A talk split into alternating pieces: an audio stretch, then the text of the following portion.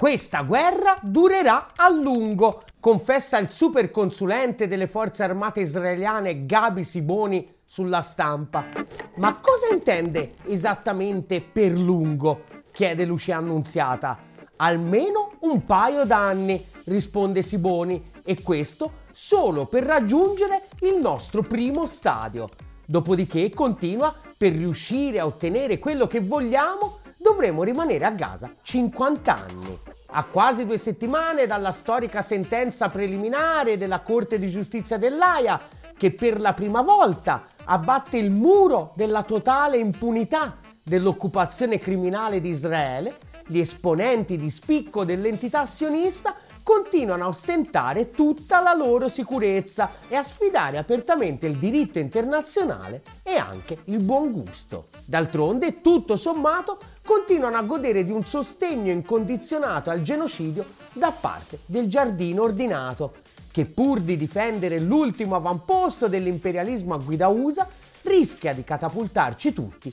in una nuova Norimberga nel tentativo di screditare la Corte di Giustizia internazionale e tutte le istituzioni multilaterali che non sono sfacciatamente eterodirette da Washington, il mondo libero e democratico infatti ha deciso di contribuire attivamente all'Olodomor di Gaza ritirando di botto i finanziamenti all'UNRWA l'agenzia dell'ONU incaricata dell'assistenza umanitaria dei palestinesi, di gran lunga la più importante tra le organizzazioni che stanno cercando di evitare che prima ancora di morire sotto le bombe delle forze di occupazione i palestinesi vengano decimati dalla fame, dalla sete e dalle malattie. L'AIA aveva imposto esplicitamente a Israele di garantire l'arrivo di aiuti umanitari adeguati, contribuire a impedirlo come insieme ad altri 15 governi occidentali sta facendo Giorgiona la Svendi Patria, significa in punta di diritto andare contro la Corte e andare a braccetto con chi è formalmente indagato per genocidio.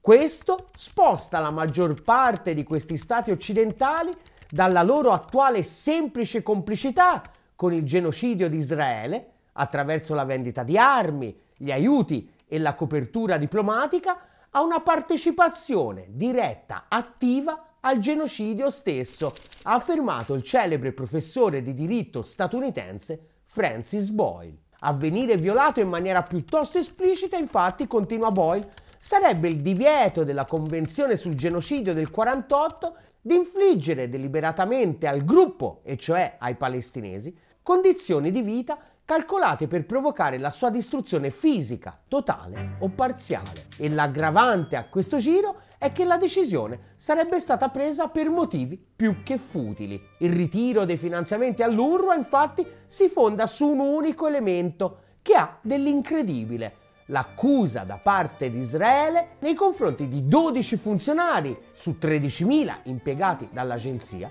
di complicità con l'operazione Diluvio di Al-Aqsa, un'accusa alla quale l'agenzia ha reagito tempestivamente in un eccesso di accondiscendenza, licenziando in tronco le persone coinvolte, senza che vi fosse lo straccio di una prova, solo la parola di chi sta perpetrando il genocidio. Vista la funzione vitale e la posizione delicatissima che ricopre l'agenzia in questa fase, si è scelto insomma di evitare in ogni modo polemiche anche se sulla pelle di 12 persone che al momento ovviamente risultano completamente innocenti, dopo che per mesi hanno rischiato la vita sotto le bombe criminali di Israele, che con il personale e le strutture dell'UNRWA non ci è andato certo proprio di scartino, radendo al suolo scuole, rifugi, ospedali e registrando il record assoluto di vittime tra i lavoratori delle organizzazioni umanitarie in un conflitto moderno.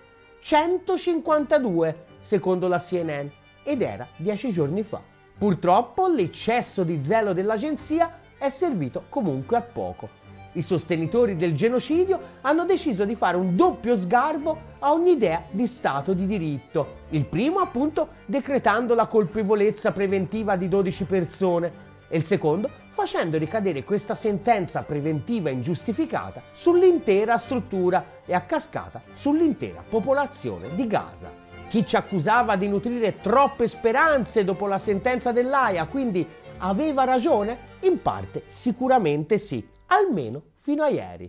perché negli ultimi due giorni in realtà qualcosa si è cominciato a muovere. Il primo segnale è arrivato niente po' di meno che dal Giappone. A inviarlo in questo caso non è stato un governo, ma un'azienda privata enorme. È la Itochu Corporation, un super conglomerato da oltre 100.000 dipendenti attivo in mille mila settori diversi, compresa la difesa. Nel marzo scorso aveva firmato un accordo a tre con la Nippon Aircraft Supply e il colosso israeliano della tecnologia militare Elbit Systems. Tenendo conto dell'ordinanza della Corte internazionale di giustizia del 26 gennaio e del fatto che il governo giapponese sostiene il ruolo della Corte, annunciato in una conferenza stampa due giorni fa il direttore finanziario del gruppo, Tsuyoshi Akimura, abbiamo già sospeso le nuove attività relative al memorandum d'intesa e prevediamo di concluderlo entro la fine di febbraio. Nelle stesse ore nel Parlamento regionale della Vallonia, in Belgio,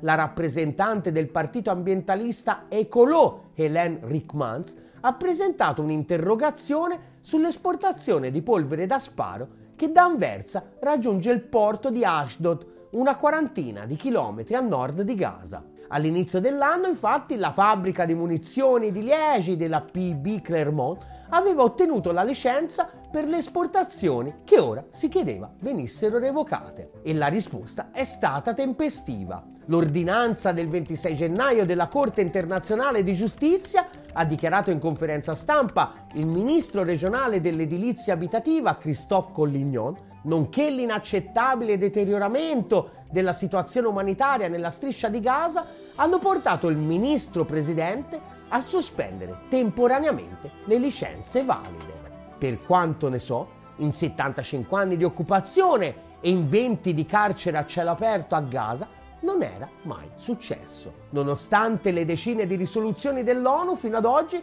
il giardino ordinato aveva sempre dato senza distinguo tutto il suo sostegno incondizionato ai crimini dell'entità sionista. Eppure non dovrebbe sorprenderci. Quello che è successo è esattamente quello che aveva previsto il nostro triestino Mariniello commentando a caldo proprio la sentenza una decina di giorni fa. Io sono resto convinto che la decisione avrà una serie di effetti nel breve, medio e lungo periodo. Penso per esempio al, probabilmente uno dei più importanti, alla vendita di armi di Israele, quindi alla responsabilità sia da parte di compagnie, di multinazionali che di stati che ancora tutt'oggi sono coinvolti appunto nella vendita di armi a Israele. Ecco, questi stati potrebbero essere complici nella commissione di atti genocidi nella striscia di Gaza e per cui cui questo eh, rapporto di natura economica sicuramente potrebbe subire delle quantomeno rivisitazioni se non eh, appunto stati potrebbero eh, porre fine appunto alla vendita di armi per evitare appunto il rischio di eh, complicità a livello internazionale nella commissione di genocidio. Nel frattempo anche la guerra dell'Occidente collettivo contro l'UNRWA perde pezzi.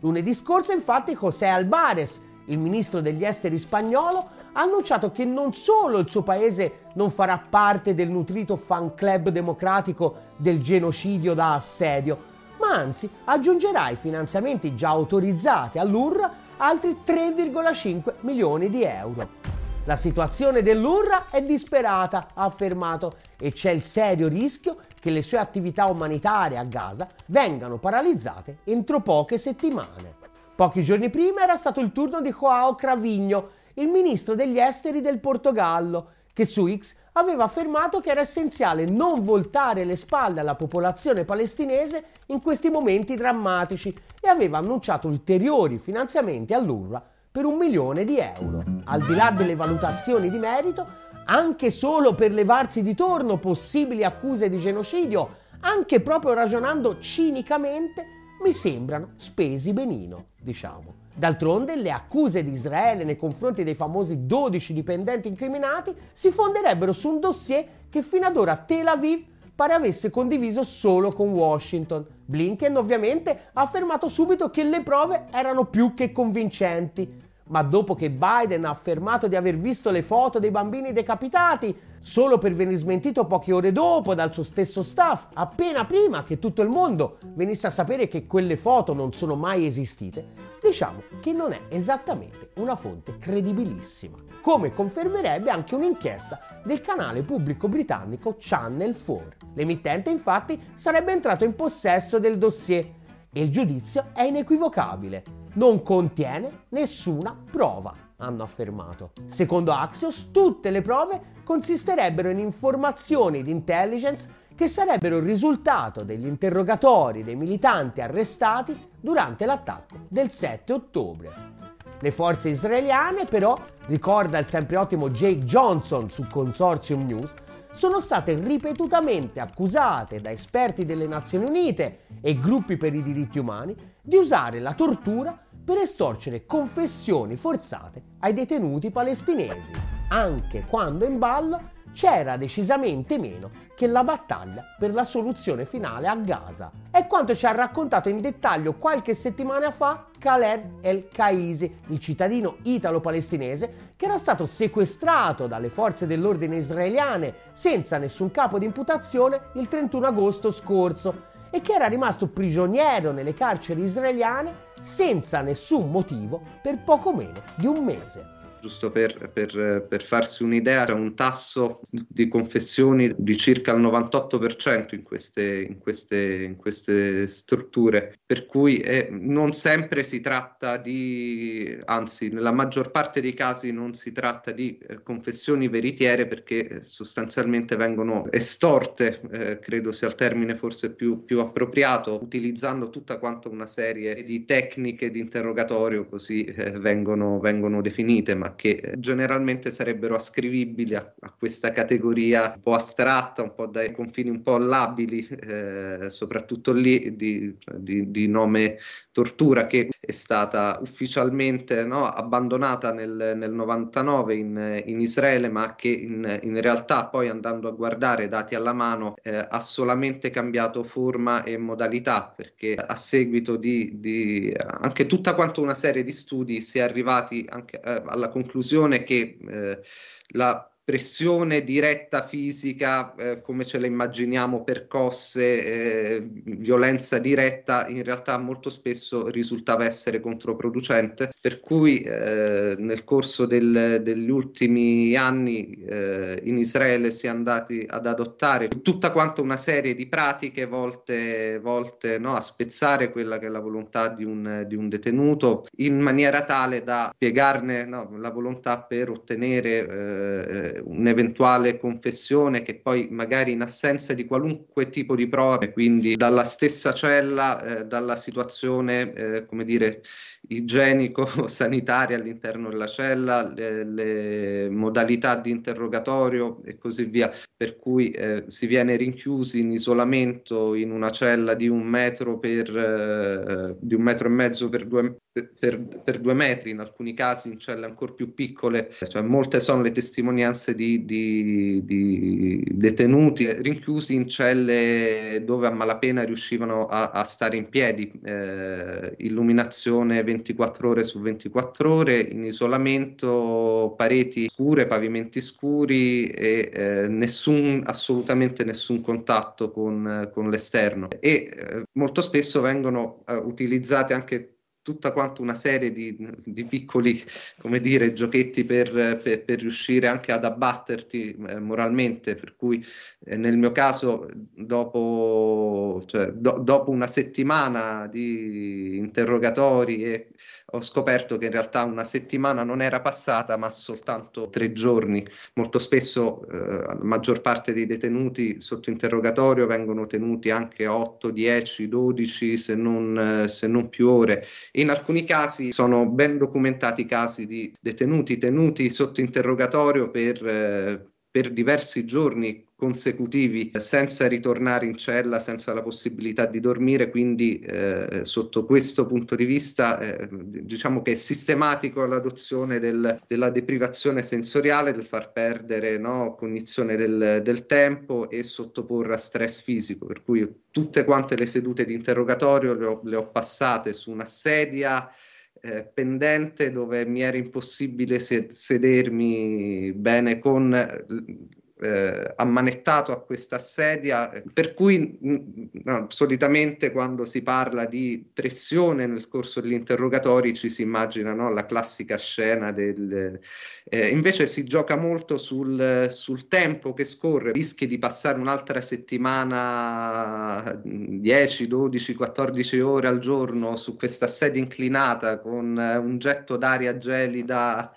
eh, addosso e vieni lentamente convinto del, del, fatto che in realtà tutta quanta questa situazione, tutto quanto questo stress, sia fisico che psicologico, può cessare in qualunque momento eh, e la decisione è sostanzialmente la tua. Insomma, decidiamo di rischiare di essere accusati formalmente di genocidio per accuse formulate sulla base di confessioni estorte attraverso la tortura. Cosa mai potrebbe andare storto? Il delirio suprematista ha raggiunto un livello tale che manco quando è in ballo la difesa dei propri interessi materiali immediati diventa lecito sollevare qualche dubbio e adottare un po' di cautela. Abbiamo bisogno come il pane di un vero e proprio media che quel delirio suprematista sia in grado di contrastarlo giorno dopo giorno, informazione dopo informazione. Aiutaci a costruirlo. Aderisci alla campagna di sottoscrizione di Ottolina TV su GoFundMe e su PayPal.